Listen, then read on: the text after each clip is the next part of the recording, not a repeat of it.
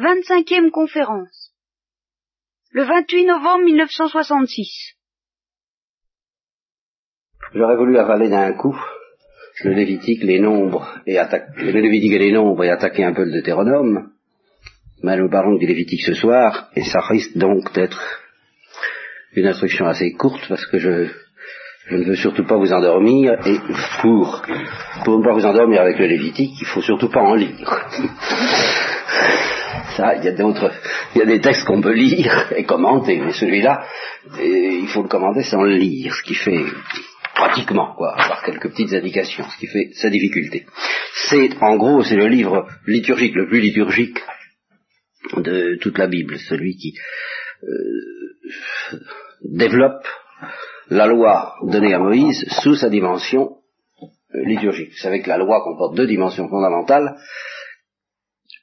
un aspect de loi morale et un aspect liturgique. Sous l'un comme sous l'autre aspect, la loi est destinée non pas à être, à proprement parler, abolie, en un sens, elle ne passera pas, mais à être consommée. Ça, ça c'est une notion fondamentale euh, que le Christ euh, je proclame lui-même, je ne suis pas venu pour abolir, mais pour accomplir. Alors, bien entendu, nous n'en sommes pas à l'évangile, bien que ce, cercle ait commencé par vouloir être l'initiation à l'évangile, il s'est aperçu que l'évangile, pour être compris, demande une méditation assez sérieuse sur l'ancienne alliance.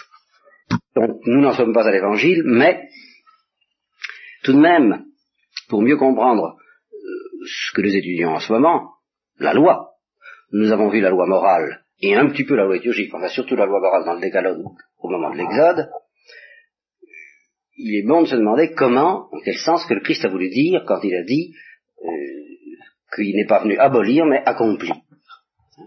D'abord, en ce qui concerne la loi morale, alors on peut entrevoir ce qu'il a voulu dire quand il dit par exemple, il vous a été dit, et ça nous le verrons peut-être euh, dans le Lévitique ou un autre endroit, nous avons déjà vu la loi du talion par exemple, mais nous verrons à un moment donné dans le Lévitique alors, euh, tu aimeras ton prochain et tu haïras ton ennemi.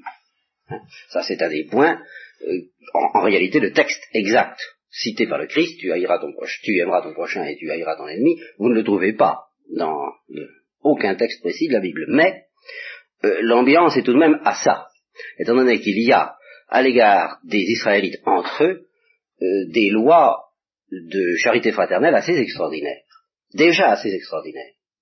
Je vous ai parlé la dernière fois, je me laisse aller, mais ça fait rien, c'est encore la meilleure manière de parler de ces choses. Euh, je vous ai parlé la dernière fois de l'année sabbatique, n'est-ce pas? Qui consiste à laisser pendant un an la terre en jachère pour que les pauvres puissent en profiter.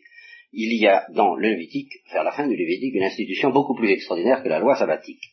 Une institution plus révolutionnaire, à certains égards, que le marxisme. Et c'est l'année jubilaire. L'année jubilaire avait lieu en principe tous les 50 ans.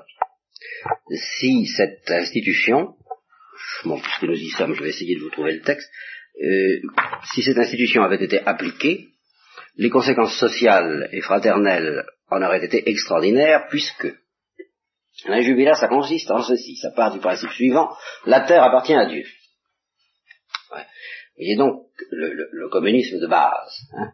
La, terre appartient à Dieu, elle n'appartient donc à aucun propriétaire. Elle, est, elle sera répartie par par Dieu, nous verrons ça plus tard, de quelle manière, elle sera répartie entre les douze tribus d'Israël, pour le moment ils n'y sont pas, ils sont dans le désert, mais justement Dieu prépare toutes choses pour l'arrivée de son peuple en Canaan. il a des projets pour ce peuple, et il, justement, il le prépare à cette vie nouvelle qui sera la sienne une fois qu'il aura fait irruption dans la terre de Canaan. Alors, il y aura une distribution des terres, au fur et à mesure d'ailleurs qu'elles sont conquises, mais enfin il y aura une distribution des terres, et cette distribution, ben, naturellement, s'arrangera pour ne laisser personne pauvre au départ. Au départ, chacun a sa part, et non pas tous sont tout entier, mais enfin, c'est l'égalité. les douze tribus doivent avoir peut-être pas des terres d'une égale valeur, mais enfin, en gros, il faut que personne n'ait à se plaindre. Non seulement les douze tribus, mais à l'intérieur des douze tribus, chaque famille doit avoir son petit compte à elle, euh, ça doit se passer très bien, ni riche ni pauvre, les classes moyennes, quoi. Hein. Oui, déjà. je, vous ai dit que je voudrais faire une fois une, étude approfondie sur la notion les classes moyennes et l'évangile. Les classes moyennes comme fruit de l'évangile et comme destructrices de l'évangile. Les deux choses à la fois.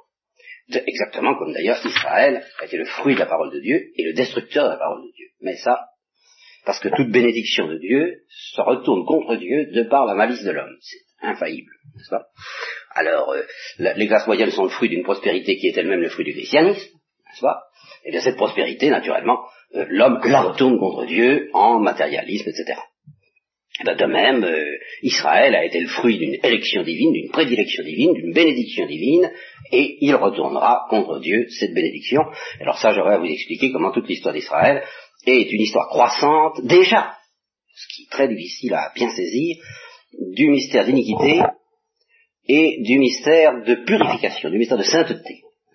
C'est ce qui fait la difficulté de l'histoire d'Israël, c'est qu'on y voit croître à la fois l'iniquité et la sainteté. Par exemple, à propos de... Ah, je ne sais plus quoi que nous verrons tout à l'heure. Euh, de quoi il s'agit? Je ne sais pas si c'est à propos des rituels concernant le jour de l'expiation. Je crois que c'est à propos de l'unique sacrifice, voilà, du lieu euh, en principe, dans le Lévitique, on trouvera déjà proclamé, de manière extrêmement vigoureuse, plus encore que dans le Deutéronome que nous verrons plus tard, euh, qu'il doit y avoir un seul lieu pour le sacrifice. Eh bien, cette loi est donnée au début de l'histoire du peuple d'Israël, et pratiquement, elle sera très mal appliquée, parce que, au début, le peuple d'Israël reste assez grossier, il n'est au fond ni tellement pécheur, il n'a pas commis encore des péchés irréparables, ni tellement saint. Alors, euh, il n'a pas très bien compris, il ne peut pas comprendre, au début de son histoire, la profondeur de cette exigence qu'il y ait un seul lieu pour, le, pour les sacrifices, pour la vie liturgique et la vie sacrificielle parce que le sens profond de cette loi sur l'unité du lieu du sacrifice, le fait qu'il doit y en avoir qu'un, c'est que ce lieu unique est la préfiguration à son tour du temple unique et définitif qu'est le corps du Christ. Vous voyez, tout ça, dans la pensée de Dieu, va très loin. Or, ce peuple est très loin de pouvoir comprendre ces choses, parce que c'est quand au début, euh, Bon, donc au début il comprend très bien l'importance de cette loi, il la pratique tant bien que mal, c'est-à-dire qu'il continue en fait à accomplir des sacrifices privés, des sacrifices dont le chef de famille est en quelque sorte le prêtre, et non pas ce sacrifice unique vers lequel petit à petit l'attention d'Israël doit se concentrer. Bien. Le temps passe, occupation de la terre de Canaan, et puis euh, augmentation du mystère d'iniquité, du mystère de perversité à l'intérieur d'Israël, euh, péché extrêmement grave qui consiste à réclamer la royauté. Je vous ai souvent laissé entrevoir ce péché, nous y viendrons un jour. Bon. Et une fois la royauté installée, aggravation de la trahison, de l'infidélité des royaumes d'Israël en particulier, fidélité relative par contre du royaume de Juda, rétrécissement euh, du culte, de, de, plus en plus à la terre de Juda, sous l'effet même de la pression du mystère d'iniquité. Vous comprenez? C'est ça qui est extraordinaire, c'est que Dieu se sert du péché d'Israël lui-même pour purifier davantage ceux qui, en Israël, gardent le sens de cette sainteté du sacrifice. Et alors, ça sera porté à son combat après l'exil, de sorte que toutes ces lois que nous voyons maintenant ne, ne commenceront à être comprises des meilleurs d'entre les Juifs qu'une fois que l'iniquité du peuple juif aura été portée à son comble et que le châtiment pèsera déjà sur le peuple juif, et que la mort de cette religion sera déjà préfigurée, comme je vous l'ai dit, elle sera déjà en marche, au moment même où la mort de cette religion sera en marche, c'est à ce moment-là qu'elle sera le mieux comprise et le mieux pratiquée par des plus purs d'entre les juifs. Et que ceux-là se prépareront vraiment à la mutation de la religion juive qui doit devenir la religion chrétienne. Vous voyez toujours cette croissance du mystère d'iniquité et du mystère de sanctification ou de perversité du peuple, euh, sainteté du peuple juif. Et comment Dieu se sert de l'un pour creuser davantage l'autre. C'est tout le temps le thème de cette histoire. Bon. Alors, euh, je vous parlais, je me suis, ça c'est encore une digression, je m'en excuse, mais les digressions ont l'avantage puissant de nous donner l'espoir aux uns comme aux autres, toujours le même objectif, de ne pas nous endormir. Alors,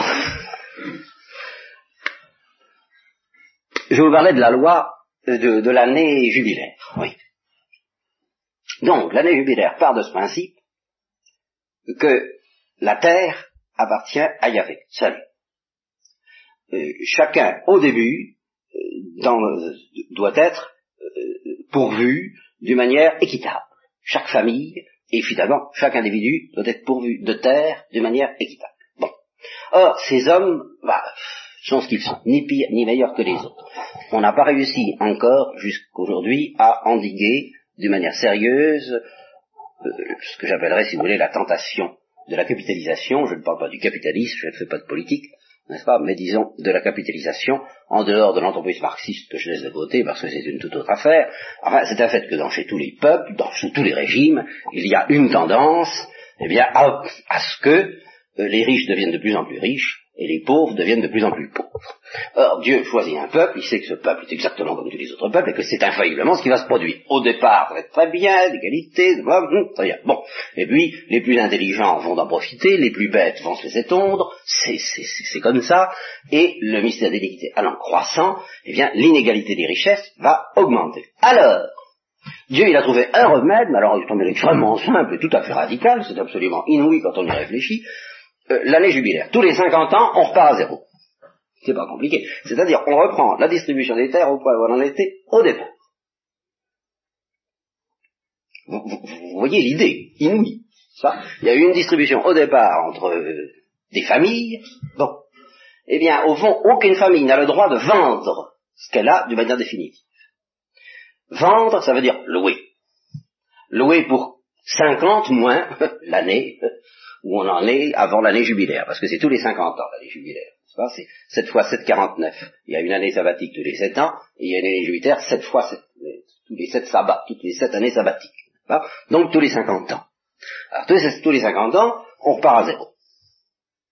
Redistribution universelle, et on, on le sait, celui qui vend la terre, eh bien, en fait, il la loue. Si c'est au bout de 30 ans après l'année jubilaire, il la loue pour 20 ans.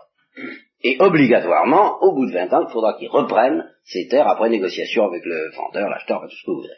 Autrement dit, c'est la loi agraire la plus définitive qu'on puisse rêver. Naturellement, naturellement, c'est ça qui est remarquable de la part des hommes et de la part de Dieu, euh, cette loi n'a jamais été appliquée, n'est-ce pas, euh, par le peuple juif. Dieu le savait d'ailleurs. Mais ça fait d'ailleurs partie des motifs pour lesquels Dieu a accumulé sur le peuple d'Israël des menaces de plus en plus graves, de plus en plus épouvantables, qui se trouvent d'ailleurs détaillées dans, à la fin du Lévitique, entre autres. Il faut toujours, et c'est en ça que nous sommes déjà dans le christianisme, regarder cette histoire du peuple juif comme polarisée, dès maintenant, orientée dès maintenant vers la catastrophe de la ruine du temple et vers sa mutation par la personne du Christ. et il faut savoir que cette catastrophe sera provoquée par l'infidélité même d'Israël, prévue par Dieu, acceptée par Dieu et utilisée par Dieu pour sanctifier ce qu'il appelle le petit reste dont parleront les prophètes, et pour préparer alors l'arrivée de celui qui est trois fois saint dans la personne du Christ. Vous, voyez bien. Hein? Bon. Eh bien, euh,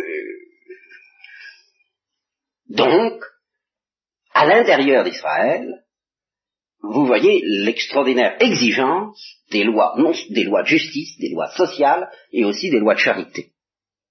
Ce que Dieu aurait voulu obtenir de ce peuple, si ce peuple s'était laissé faire, mais il ne s'est pas laissé faire, mais Dieu savait qu'il ne se laissait pas faire, et Dieu avait prévu une utilisation du péché de ce peuple, comme il a prévu une utilisation du péché d'Adam et Ève, de le premier parent.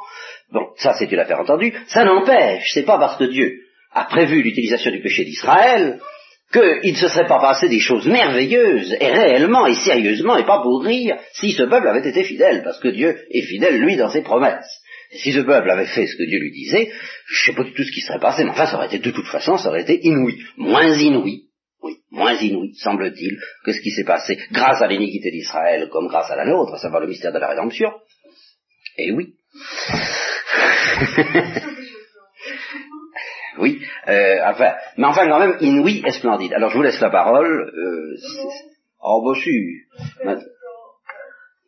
Qu'est-ce qui vous paraît choquant là-dedans Évidemment, on a glorifier parce que le, le mal, parce que enfin, il y a N'est-ce pas? Il y a un thème chrétien qui date surtout de Saint Augustin et euh, qui semble vraiment profond, enfin, point de vue chrétien. Alors, ce thème-là, vous y renoncez ou vous y renoncez pas? Il consiste à glorifier l'utilisation du mal par Dieu. Alors, euh, ça n'est pas la glorification du mal, car cette utilisation du mal par Dieu est une utilisation du mal en tant que mal. Exemple, très précis, ben, l'exemple manifeste c'est le sommet, c'est la croix.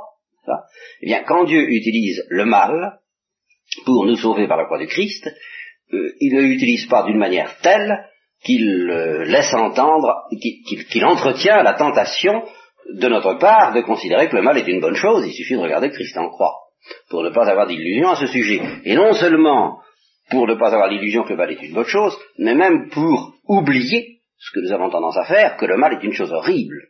La manière même dont Dieu utilise le mal euh, nous, nous, fait souvenir de la manière la plus violente et la plus virulente que le mal est une chose terrible. Vous comprenez? Donc on ne peut pas dire que, ce soit une glorification du mal, c'est le contraire. Mais c'est une glorification de Dieu en tant que Dieu et Dieu seul peut laisser le mal se déchaîner comme il semble là, comme il l'a fait, comme il le fait sous nos yeux encore maintenant, et en tirer quelque chose de plus beau à certains égards, autant que nous pouvons le comprendre, que s'il n'y avait pas le mal. Vous voyez? Alors, euh, c'est choquant. Si vous me dites que c'est choquant au sens où Job trouvait ça choquant, d'accord. Alors c'est entre vous et Dieu que ça doit se passer.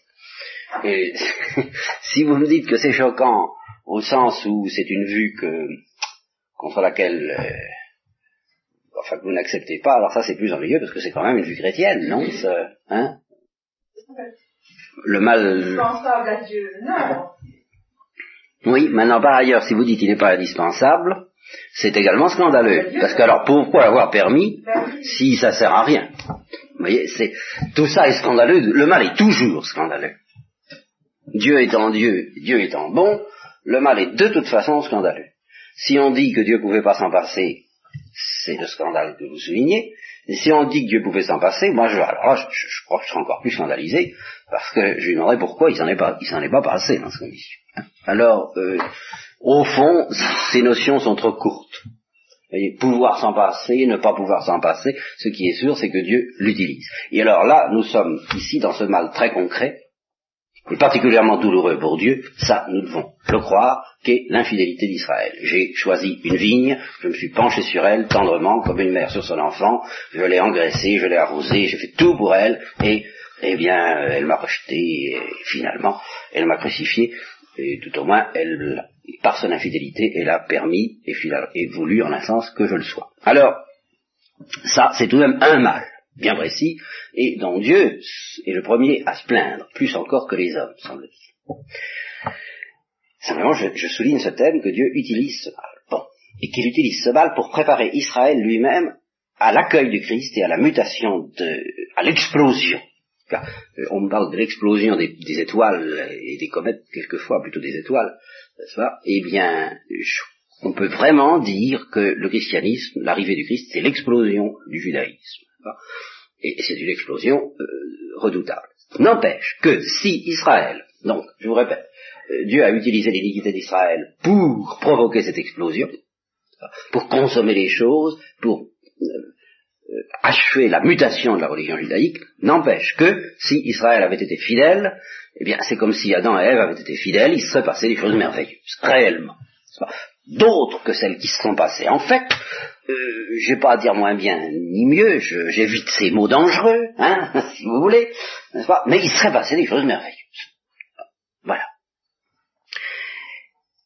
Et en particulier, il serait passé des choses merveilleuses au point de vue de la charité sociale des juifs les uns vis-à-vis des autres. Ils auraient donné euh, l'exemple que seule l'Église a pu donner de temps en temps au début de son histoire, et qu'elle donnera probablement à la fin des temps. Mais entre deux, c'est autre, chose, c'est encore une autre histoire dont je vous parlerai plus tard. Entre deux, c'est pas aussi pur, c'est pas aussi net, et c'est pas aussi terrible d'ailleurs.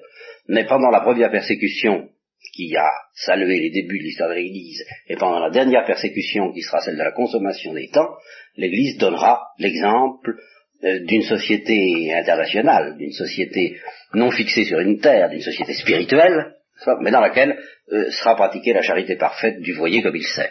Bon. Eh bien, cette, euh, ce, ce, que l'Église fait d'une manière toute spirituelle et ce que l'Église fait sous la pression de la purification suprême, quand, quand, elle est vraiment en état de pureté, ce, qui, je vous le répète, ne peut arriver réellement et totalement que sous la pression d'une persécution, pratiquement. Sinon, euh, la pureté ne sera qu'une affaire individuelle et non pas une affaire collective. La pureté collective de l'Église, c'est un mystère eschatologique. Vous comprenez ce que ça veut dire eschatologique Ça veut dire euh, un mystère qui est de la fin des temps, qui est au-delà de ce monde. Le, règne normal de ce monde est tel qu'il ne permet pas à l'Église, dans sa, dans sa collectivité, d'être sainte. Elle l'est mystiquement, elle l'est secrètement, et elle l'est chez les saints, chez tel et tel individu. Mais pour qu'un individu devienne un saint, faut qu'il se passe des choses, hein, et, et, des choses qui sont pas toujours très drôles, qui sont assez atoutables. Pour que l'Église devienne collectivement sainte, il faudra qu'il se passe des choses terribles comme il s'en est passé au temps des premières persécutions. Ça, j'en suis profondément convaincu. Et alors, entre ces deux grandes persécutions, qui situent le début et la fin de l'Église, eh bien, se situe, je crois que je vous l'ai déjà dit, bon, ça, ça fait rien de le répéter, ce que Saint Jean, je crois que c'est ça, je crois, conformément à certains exégètes, que c'est cela que Saint Jean dans l'Apocalypse appelle le millénium, c'est-à-dire le temps qu'il fixe à mille ans, mais qui peut être de deux ou trois ou quatre mille ans, j'en sais rien, c'est un chiffre symbolique, pendant lequel l'adversaire sera enchaîné. Voyez-vous? Si vous voulez, sous l'effet de la persécution, si ça avait dû continuer longtemps comme ça, c'était la fin du monde. Ça ne pouvait pas durer indéfiniment comme ça. Alors, les chrétiens ont demandé, sous la pression du Saint-Esprit, la grâce de respirer, grâce que l'Église demande quand, dans certaines oraisons du temps de carême et du temps après la Pentecôte, n'est-ce pas, laisse-nous respirer. Et à ce moment-là, Dieu enchaîne l'adversaire, lequel, pendant la période des persécutions, était déchaîné, mais déchaîné de cette manière libératrice qui prépare la fin du monde. Ça, c'est, De même, l'adversaire a commencé à se déchaîner contre le Christ, il s'est déchaîné contre l'Église, et en même temps, l'Église était sainte, à ce moment-là. Euh, ça l'empêchait qu'il y avait des trahisons, mais au fond, il y avait surtout des trahisons dès que la pression, si je peux dire, de la persécution se relâchait.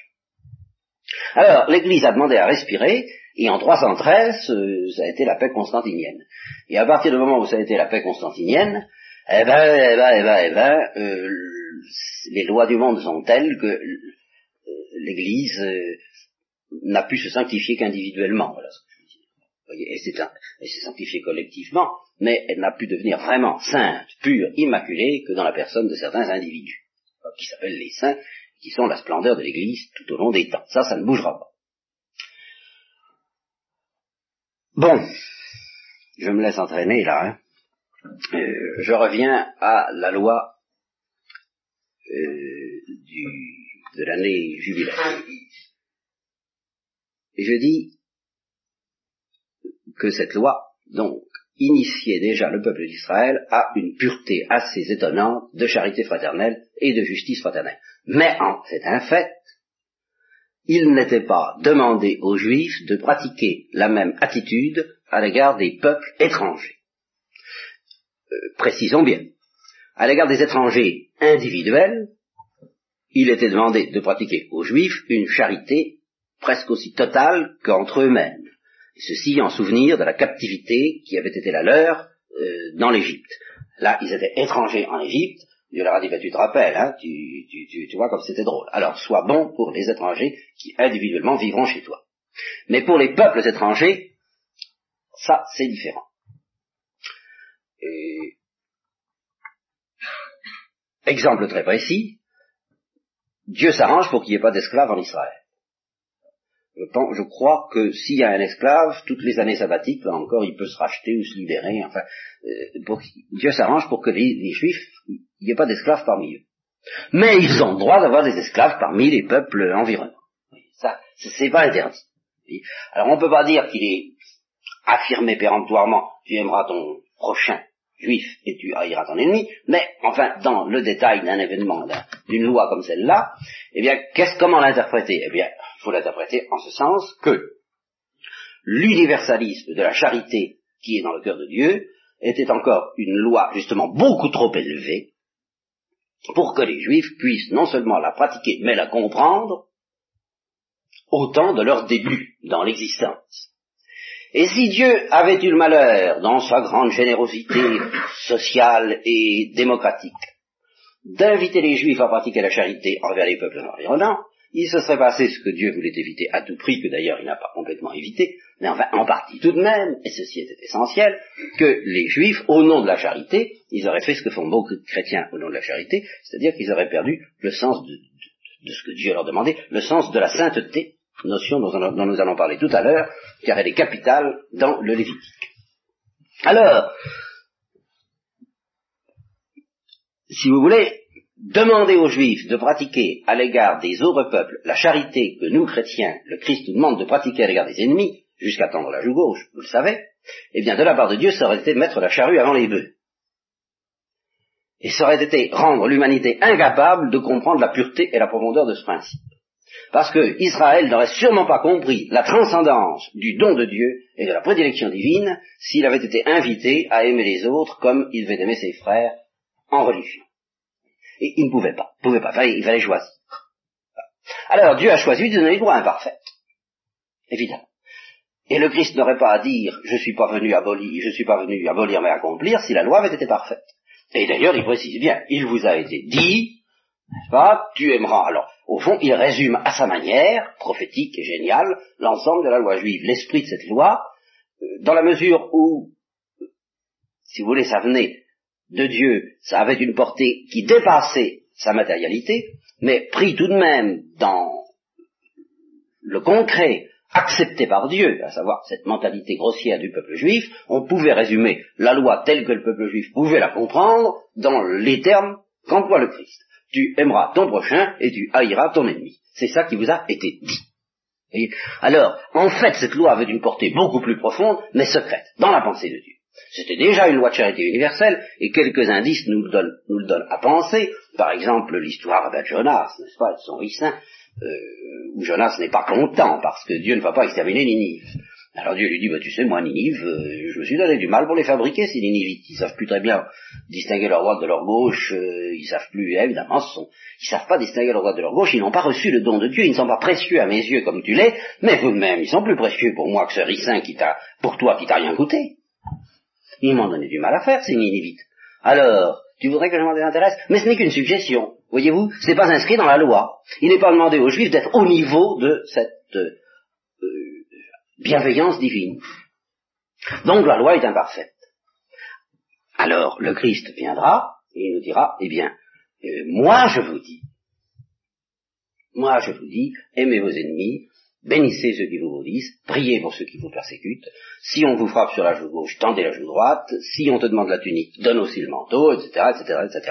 Et alors ça, ça n'est pas abolir la loi juive, il le dit bien, mais c'est l'accomplir, c'est-à-dire lui donner la perfection totale, absolue, qui était dans la pensée de Dieu, mais qui n'était pas encore révélée totalement dans euh, la tradition juive et qui ne pouvait pas l'être à cause de la grossièreté de ce peuple, à cause du mystère de la pédagogie et de l'économie divine, qui est obligé de nous apprendre les choses ben, petit à petit et en nous prenant tels que nous sommes. Ça c'est un point essentiel pour comprendre la parole de Dieu, pour, pour ne pas trop se scandaliser de certaines choses. Je vous l'ai assez dit dans la Genèse, on a assez vu à quel point ce peuple était cette famille, puisqu'initialement c'était qu'une famille, et eh ben c'était des individus fort peu recommandables à certains égards, fort peu doués au point de vue moral, eh bien Dieu les prend tels qu'ils sont.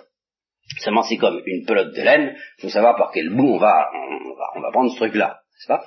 Eh bien, euh, Dieu a suivi un certain ordre dans la révélation des vérités et dans l'éducation morale de ce peuple.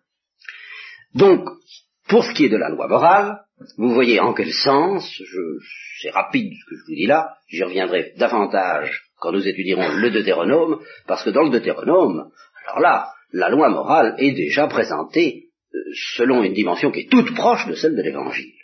À ce moment-là, nous verrons que le Deutéronome est un livre magnifique. Et nous essaierons de comprendre à ce moment-là comment, au fond, en effet, euh, les tolérances que Dieu était obligé d'admettre au sujet de la loi d'amour, parce que ce peuple ne pouvait pas encore comprendre, eh bien, n'étaient que des tolérances et allaient contre le génie profond de cette loi, et c'est pour ça que le Christ a pu dire, c'est moi seul qui accomplis la loi qui vous a été donnée. Ça, nous le verrons mieux dans le Deutéronome quand nous comprendrons ce que signifie la loi d'amour, en tant que résumé de toute la loi morale donnée au peuple juif. Quant à la loi liturgique, celle à laquelle nous avons affaire en ce moment, alors ça, il est beaucoup plus difficile encore à nous chrétiens d'y comprendre quelque chose et de comprendre en quel sens elle a été accomplie par Jésus-Christ. Pourtant, je peux vous donner un certain nombre de formules qui sont vraies, mais qui sont très difficiles à pénétrer. On vous les a déjà données, je vous les rappelle. Il y a en fin de compte, dans l'absolu de la pensée de Dieu, un seul temple, un seul prêtre, un seul sacrifice, une seule victime. Ce temple est Jésus-Christ, ce prêtre est Jésus-Christ, le sacrifice est le sacrifice de Jésus-Christ, et la victime est Jésus-Christ. Voyez. Alors, évidemment, ça dit tout. Seulement, euh, reste à comprendre. Hein Voyez. Et il reste à comprendre, en effet, que quand on dit que Jésus-Christ est le temple et que Jésus-Christ est le prêtre, on dit deux choses différentes. Euh, qui sont qui s'harmonisent, qui convergent dans la perfection du Christ, mais que justement on ajoute euh, un, un certain nombre de perfections au Christ quand il dit qu'il est la victime préfigurée par les taureaux, le sang des agneaux et des boucs, qu'il est le prêtre préfiguré par les lévites, hein, qu'il est le temple préfiguré par le temple et l'arche d'alliance, et que son sacrifice est le sacrifice préfiguré par tous les sacrifices dont le Lévitique nous énumère les lois. Alors ce qui nous surprend un peu, moi, ce qui me surprend un peu, je vous le dis comme ça, hein, première vue, je me dis, bah, puisque ces sacrifices sont destinés à durer si peu de temps, et à laisser place à un sacrifice d'un tout autre ordre, sacrifice éternel du Christ tel que l'Épître aux Hébreux le décrit, pourquoi euh, tous ces détails, toute cette minutie, toutes ces, euh, toutes ces rubriques, quoi, hein, euh, fatigantes, fastidieuses, mais auxquelles Dieu a l'air d'attacher une telle importance. Eh bien, c'est là où intervient alors une autre notion capitale dans l'histoire du peuple, à savoir que la terre promise, dans laquelle ce peuple doit entrer, était occupée par les Cananéens. L'histoire de ce peuple, en somme, est polarisée euh, comme euh, une purification. Elle, se définit, elle peut se définir comme une purification et un arrachage, un arrachement. Dieu essaie de l'arracher à deux sortes de peuples. Les Égyptiens, alors ça c'est radical, il emploie le moyen le plus simple pour les en sortir, il les fait partir. Et les Cananéens. Les Cananéens, c'est tout simplement ceux qui occupent la terre de Canaan. Et alors, ceux-là, je, serais tenté de dire qu'il y a, dans, tout ce qui est dit dans le Lévitique et dans ce qui est dit par les prophètes, il y a un certain nombre de formules, alors qui elles sont caduques avec le Christ, mais que j'ai envie de résumer de la manière suivante. Euh, le Cananéen, voilà l'ennemi. Et c'est sous cet angle-là qu'incontestablement, il, est dit à, des certaines manières dans la loi, tu haïras ton ennemi, c'est-à-dire le Cananéen. Et pourquoi est-ce que Dieu demande aux Juifs de haïr le Cananéen et de le, haïr d'une manière très efficace, de le haïr au fil de l'épée? Eh bien, pourquoi est-ce que Dieu lui demande ça? Parce que il est un peu comme une mère qui envoie son enfant à l'école. Il se dit, mon Dieu, mon Dieu, mon Dieu, pourvu qu'il ne subisse pas de mauvaises influences. Vous comprenez? Voilà. Hein qu'il ne subisse pas la contagion de ces Cananéens. Et Dieu est d'autant plus inquiet, si je peux dire, n'est-ce pas, de lâcher son peuple au milieu des Cananéens, que il est bien obligé, Dieu, de leur donner, de donner à son peuple une religion qui ressemble à celle des Cananéens, qui ressemble à celle des Égyptiens, qui ressemble à celle de tous les Mésopotamiens. Toute cette marmite de, de Sémites d'Égyptiens qui, qui, bouillonnait là-dedans, dans ce coin, avait des traditions religieuses, eh bien, en vertu d'une loi pédagogique fondamentale que Dieu observe, ben, il est obligé de donner aux Juifs des choses qui ressemblent à tout ça. Il ne peut pas leur donner des choses trop insolites, trop nouvelles. Il peut pas. Il est obligé de prendre, de faire avec ce qu'il y a avec les coutumes, avec les traditions, par exemple les holocaustes. Ben, les holocaustes, c'était des sacrifices que vous trouvez chez les Cananéens, chez les Mésopotamiens, chez les tous ces gens-là. Eh bien, il y avait des holocaustes chez ces gens-là. Pourquoi est-ce qu'il y avait des holocaustes? C'est une question très difficile, nous y réfléchirons peut-être. En tout cas, c'est un fait, pour le moment. Eh bien, on va prendre les holocaustes. Il y avait des sacrifices d'expiation, euh, pour les péchés, eh bien, on va prendre ces sacrifices d'expiation. Il n'existe, pour ainsi dire, aucun des textes de euh, liturgique que je viens de lire dans le Lévitique pour vous, au sujet duquel les exégètes, les historiens, les savants euh, aussi bien catholiques que protestants, libéraux, euh, eh bien, ils disent ah ben oui ça, ah ben oui ça c'était chez les Arabes, ça ah ben c'était chez les Cananéens, ça c'était chez les Égyptiens. On retrouve des équivalents de tout ça un peu partout. Mais les exégètes catholiques ajoutent l'esprit n'est pas le même. Voilà, c'est le fond de toute l'affaire. Matériellement, ça se ressemble beaucoup. Spirituellement, c'est aux antipodes. Alors vous comprenez, c'est une situation très périlleuse. Et nous avons vu d'ailleurs à quel point elle est périlleuse, à quel point ce peuple, peut-être, nous avons déjà vu ça à propos du Vaudor, à quel point ce peuple peut être tenté de dire, oh ben on va faire comme les autres, on va revenir en somme aux coutumes cananéennes. Par exemple, il faudra qu'ils leur disent de ne pas immoler d'enfants. C'est une coutume cananéenne, ça, sur laquelle on a des preuves. Ils immolaient des enfants à Moloch. Moloch, je ne sais pas très bien qui c'est, Moloch. Mais enfin, Moloch, euh, c'était un mangeur d'enfants. Il offrait des enfants euh, brûlés vifs. Vifs, j'en sais rien. Ne soyons pas trop, tous les cas, brûlés. Eh bien, euh, l'histoire d'Abraham, incontestablement, quand Dieu dit à Abraham, donne-moi ton fils Isaac, et puis qu'après il l'arrête, les exégètes ont vu une éducation que Dieu a offert à Abraham pour lui apprendre qu'il ne fallait pas faire de sacrifice d'enfant, mais pour retenir de ce sacrifice le petit élément de vérité qu'il contient, savoir que Dieu demande effectivement une oblation totale de tout notre être. Alors, si vous voulez, dans les sacrifices d'enfants, c'est là où, évidemment, si je me laisse aller, on n'en sortira pas, il y a tant de choses. Il y a le sacrifice du Christ, qui est préfiguré, déjà. Dieu n'a pas épargné son fils unique. Il y a cette idée-là. Et c'est pour ça qu'il demande à Abraham de ne pas épargner son fils unique. Mais euh, il n'y en a qu'un dont Dieu veut qu'il soit immolé vraiment. Bon, il n'y a qu'un seul homme, on peut dire dans l'histoire du monde, dont Dieu ait vraiment voulu la mort. Positivement et effectivement, pas à titre de châtiment euh, individuel, mais précisément à titre de châtiment collectif, c'est euh, Jésus. Celui-là, il en a vraiment et positivement voulu la mort. Je veux dire par là que Dieu est vraiment le principal, le premier responsable de cette mort. Dieu et Jésus-Christ lui-même, puisque Jésus-Christ a dit, euh, personne ne me prend ma vie, je la dépose moi-même.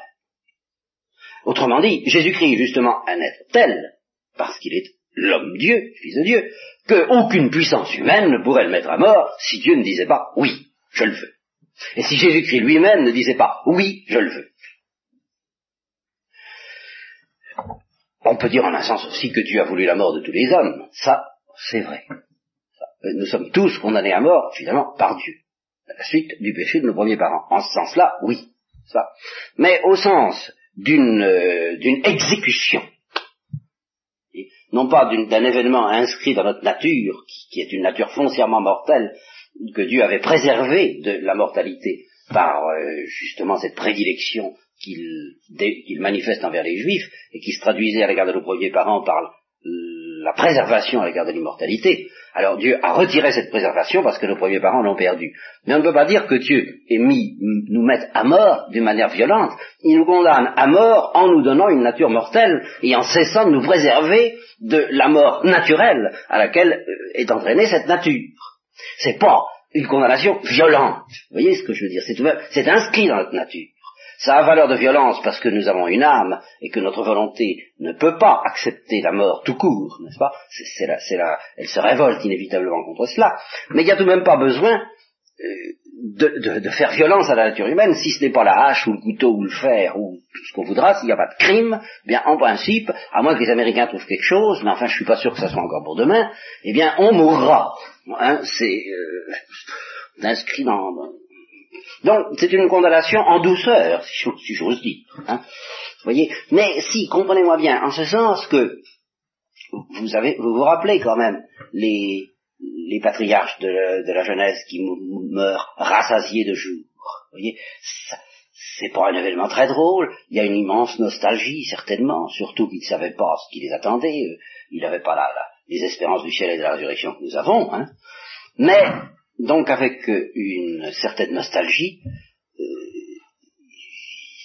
ils vont tout de même vers la mort avec, je n'ose pas dire résignation, parce que j'ai assez critiqué étonné contre la résignation, mais enfin avec une, une acceptation relativement douce de la mort. Si la mort revêt la plupart du temps et la toute première fois dans l'histoire des hommes un visage horrible, c'est pas seulement à cause de la condamnation portée par Dieu, mais c'est à cause de la permission, qui elle-même est un châtiment, de la poursuite du péché par Dieu. Vous avez commencé à me rejeter, eh bien je vais vous abandonner, je suis obligé de vous abandonner provisoirement, je suis obligé de vous abandonner aux puissances du mal et du péché, qui vont euh, vous livrer aux mains de celui qui est le père du mensonge et du crime, et c'est ainsi que non plus seulement la mort, mais le crime va entrer dans le monde, et c'est tout le sens de l'histoire de Caïn et d'Abel. Vous voyez Autre chose est d'être condamné à la mort, autre chose est d'être condamné à la mort violente. Ça, c'est douloureux, mais ça, c'est la faute des hommes euh, à, au carré, si je peux dire.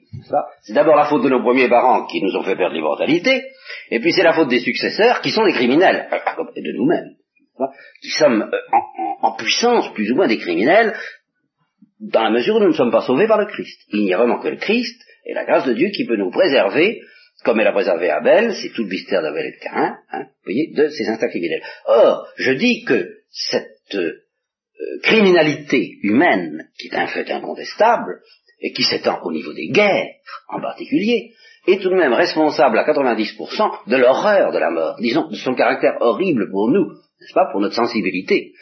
Il euh, y, a, des cas où nous ne sommes pas responsables, ça c'est vrai. Il euh, y a des tremblements de terre, il y a des choses de ce genre. Mais enfin, dans 90% des cas, si la mort apparaît horrible, c'est tout de même à cause du péché des hommes.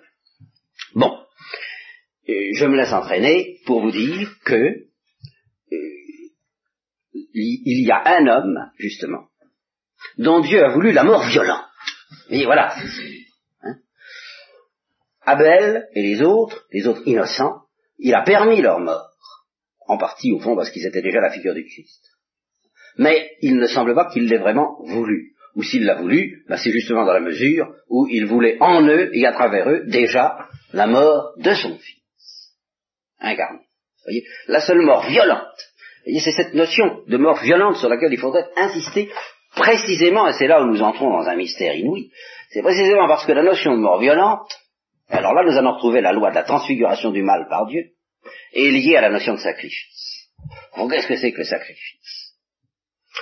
C'est là où on se trouve devant un fait déconcertant. Regardez l'histoire des peuples dans toutes les religions. Qu'est-ce que c'est un sacrifice? C'est quand même une mort violente.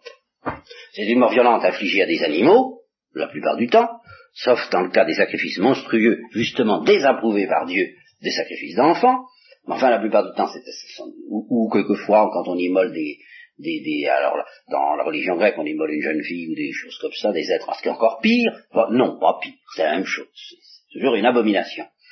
Mais euh, ce sont des sacrifices d'animaux, c'est une mort violente d'animaux, c'est tout de même une mort violente. Alors, on peut dire, bah oui, euh, c'est une mort violente d'animaux. Attention. Pourquoi est-ce que cette mort violente euh, est, voulue par les hommes? Est-ce que c'est en vertu d'une aberration ou est-ce que c'est en vertu d'un pressentiment? Si nous regardons la religion juive, c'est ça qui se dégage, mais qui se dégage, je dirais presque à la nausée en lisant le Lévitique, c'est que ça regorge de sang, cette histoire-là. Le sang qui coule, le sang des taureaux tous les matins et tous les soirs, et on égorge, et on, et on brûle, et on recommence.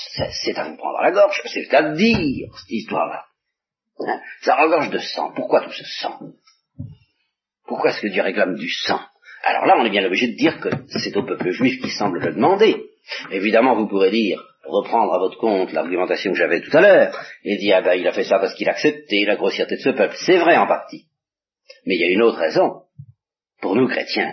Parce que, euh, attention, quand il s'agit de la loi morale, on peut dire oui, il acceptait la grossièreté de ce peuple, il a, il accepté de leur laisser une loi relativement imparfaite pour les mener vers une loi parfaite.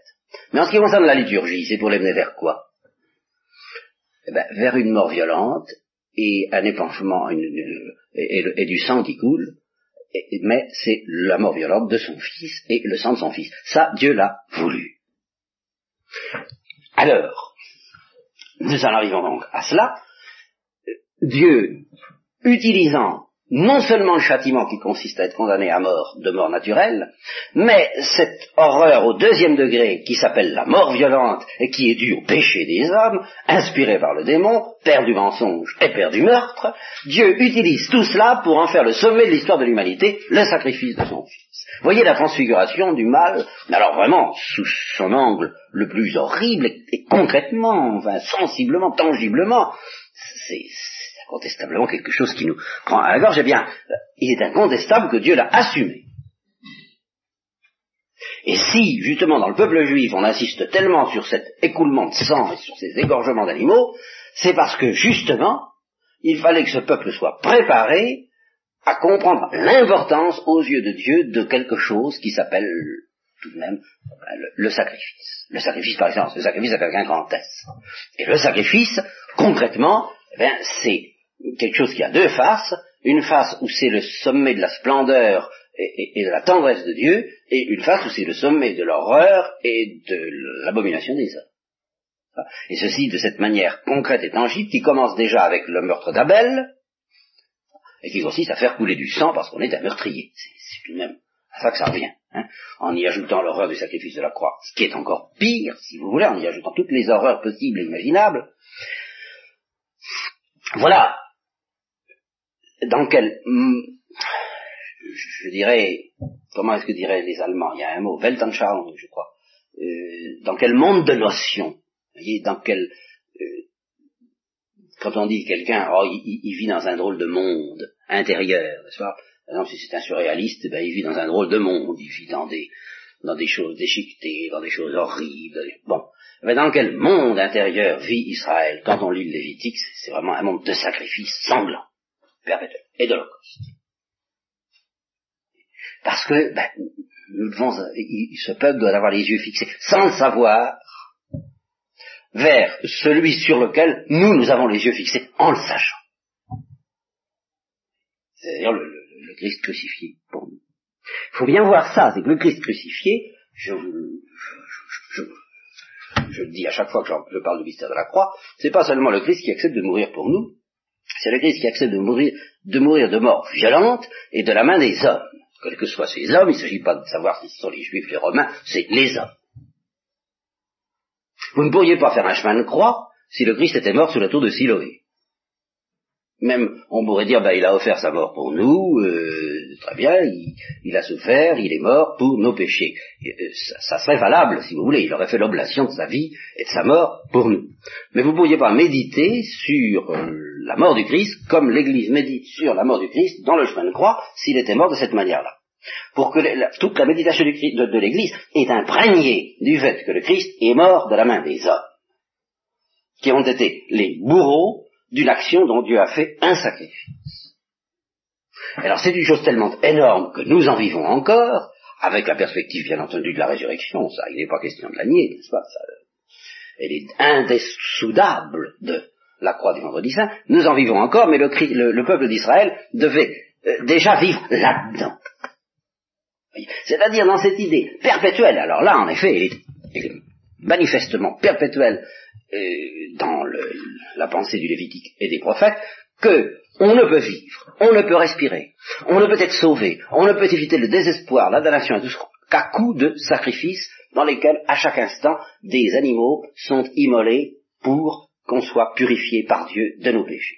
Et alors, il y a dans tous les sacrifices, que ce soit l'Holocauste ou le sacrifice de l'expiation, sacrifice quotidien euh, quotidien, peut-être des expiations. Dans tous les cas, il y en a au moins un qui est solennel tous les ans. Mais même dans l'Holocauste, il y a un petit aspect de, d'expiation.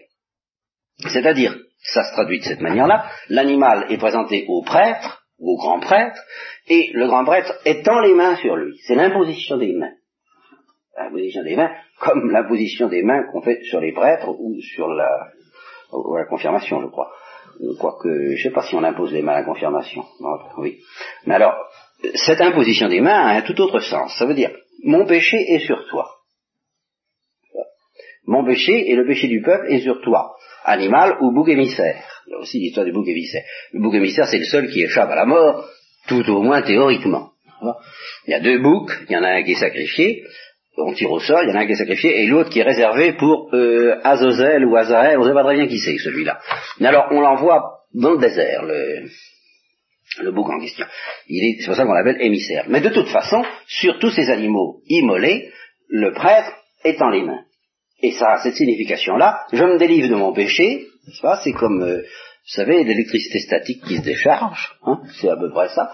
Je, je me délivre de mon péché, et ce que je devrais subir, voilà, c'est quand même cette idée-là, ce que je devrais subir à cause de mes péchés, ce que le peuple devrait subir à cause de ses péchés, c'est toi qui vas le subir à ma place. Vous voyez cette notion de substitution d'une victime euh, à la victime que nous devrions être, eh, eh bien, elle est déjà, euh, pendant 2000 ans, Dieu va éduquer ce peuple dans ce sens-là. Qu'il en abuse, qu'il la matérialise, qu'il ne se rende pas compte que Enfin, ça ne peut pas se faire comme ça et automatiquement et à coup d'animaux, que, le sang des animaux est impuissant à nous délivrer de nos péchés. Enfin, c'est évident. Il doit y avoir autre chose là-dessous qui se cache derrière tous ces sacrifices. Et nous, nous savons quoi. Ça, c'est vrai. Mais n'empêche que c'est cette idée-là. Et alors justement, ce peuple vit quotidiennement, matin et soir, deux holocaustes pour se délivrer des péchés, pour se délivrer des péchés, pour se délivrer des péchés, toujours. Alors ça a l'air obsessif et les psychanalystes arrivent là-dessus pour dire oh là là, euh, qu'est-ce que c'est que cette conception du péché de alors nous, quand nous verrons, parce que je m'aperçois, je me suis plus lancé que je pensais, quand nous verrons les préceptes sur la sainteté, sur la pureté, la notion de purification, la notion de pureté chez les qui était si importante chez les pharisiens qui voulaient pas se laver les mains, mais qui était euh, enseignée par Dieu, tout de même, eh bien, les psychanalystes diront, qu'est-ce que que cette conception de la pureté? C'est le tabou, c'est le totem, c'est tout ce que vous voudrez, enfin, c'est de la religion primitive. Eh bien, eh bien, eh bien, il faudra regarder à deux fois. Il faudra regarder à deux fois. Nous n'en sommes pas là, mais euh, on ne peut pas dire que c'était complètement aboli par le christianisme. Cette loi sur la pureté, comme la loi sur les sacrifices, a été consommée, accomplie transfigurée, euh, elle a explosé, si vous voulez, dans la personne du Christ. La notion de pureté elle-même a explosé, et elle a été transfigurée, elle est devenue autre chose, grâce à la personne du Christ, ça n'a pas été effacé. Alors là, nous, pouvons nous attendre à des surprises assez curieuses. Par exemple, euh, maintenant c'est fini, la conférence est finie. Alors, euh, tant pis, je, parle au hasard. Et ça vaut mieux que vous lire un texte qui de toute façon est illisible pour nous. Euh, par exemple, vous savez que la Sainte Vierge, la purification de la Sainte Vierge, pourquoi la purification de la Sainte Vierge? Quels sont les chrétiens qui savent pourquoi la Sainte Vierge a été obligée d'aller se faire purifier? Car elle est allée se faire purifier. Hein donc, euh, qu'est-ce que ça signifie Elle qui était l'Immaculée, évidemment, euh, il y a l'aspect d'humilité par où précisément elle se soumet, comme le Christ, après tout s'est soumis, il s'est fait pécher pour nous. Bon, donc, euh, elle n'avait évidemment pas dans la pensée de Dieu à être purifiée, mais elle s'est soumise à cette loi. Mais pourquoi? Purifiée de quoi? Hein? Eh bien, d'avoir enfanté. D'avoir enfanté. Enfanté, mettez les femmes dans un état d'impureté pour huit jours, et puis ça devait, devait y avoir encore quelque chose d'autre pendant, euh, je crois que c'était un mois. Euh, bon, il y avait différents degrés. Il y avait une impureté majeure, je crois, pendant huit jours, et puis une impureté mineure qui s'étendait sur un mois. Je, nous verrons ça plusieurs détails. Mais pourquoi? Alors là, évidemment, il n'y a pas d'explication dans le Lévitique en détail. Mais il y a pourtant un petit événement qui doit nous donner à penser que cette notion de pureté ou d'impureté n'est pas si simple que ça il y a euh, un, des fruits de l'impureté, c'est que le juif impur doit, ou qui a touché quelque chose d'impur, ou qui a contracté une impureté, doit se laver entièrement. Bon. Eh bien, il y a un cas où les prêtres, je crois que ce sont les prêtres, nous, nous, reverrons les prêtres doivent se nettoyer, se laver comme d'une impureté, pour avoir touché des chairs sacrées, des chairs qui sont destinées à l'Holocauste. Alors qu'est-ce que ça veut dire? C'est là où je suis tenté de proposer une petite théorie métaphysique, à ma façon, mais euh, aucun texte ne peut aller contre et aucun texte ne peut, ne peut l'approuver. Mais je pense que nous, respirerons mieux devant ce concept de pureté ou d'impureté chez les juifs si nous adoptons une perspective de ce genre que si nous en restons à une perspective freudienne ou une comparaison avec les religions environnantes qui, elles, avaient des concepts analogues, mais dans un tout autre esprit, un esprit d'hygiène, par exemple. Il y avait de ça, il y avait toutes sortes, d'aspects très matériels à l'égard de la notion de pureté. Eh bien, le concept que je propose, c'est que tout homme qui touche à quelque chose de sacré euh, contracte une impureté non pas à cause de la chose, mais à cause de lui. C'est, euh, on, ne devrait pas approcher de certaines choses parce que ce sont des mystères trop purs, et le fait d'en approcher euh, constitue pour nous une impureté dont il faut se dévoyer. Et alors, dans ce cas, on pourrait comprendre pourquoi la maternité et euh, la vie sexuelle, alors là, qui manifestement est également taxée d'impureté, même dans le mariage, fait contracter une impureté dite légale, non pas une impureté morale, mais une impureté légale. Pourquoi? Parce que ce sont des choses trop sacrées pour que l'homme puisse s'en approcher sans la souiller, lui. Et alors, il se purifie d'avoir souillé la chose. Pourquoi? Eh bien, parce que lui est impur. Mais la chose ne l'est pas nécessairement. Alors, il y a aussi d'autres impuretés qui, elles, manifestement, alors, viennent de ce qu'on a touché ou contacté quelque chose d'impur. Mais vous savez, c'est pas si facile de s'y retrouver, c'est très, c'est très, c'est lié d'une manière inextricable tout ça. Quand on dit de, nos jours encore à la messe que le prêtre se purifie, hein, les, doigts, il se purifie les doigts de quoi? Du corps du Christ. Vous voyez? Alors ce sont des notions qui sont plus subtiles qu'en en ont l'air, et euh, auquel il faut regarder de près. Alors, ce dont je voulais vous parler ce soir, et dont je n'ai pas commencé à vous parler, mais alors ce sera pour la prochaine fois, mais ce sera un peu dans une perspective un peu métaphysique, je vous préviens, un peu plus qu'aujourd'hui, ça l'est déjà un peu, eh bien c'est peut-être de la notion de sacrifice, de la notion d'holocauste d'une part, de la notion de sacrifice d'expiation de l'autre, mais ça je vous en ai tout de même déjà un peu parlé ce soir, je crois que ça pourra peut-être suffire, de la notion de sainteté, dont je vous ai rien dit, alors là qui elle est une notion très métaphysique. Et puis la notion de pureté dont je vous ai dit un mot et que nous reprendrons peut-être la prochaine fois.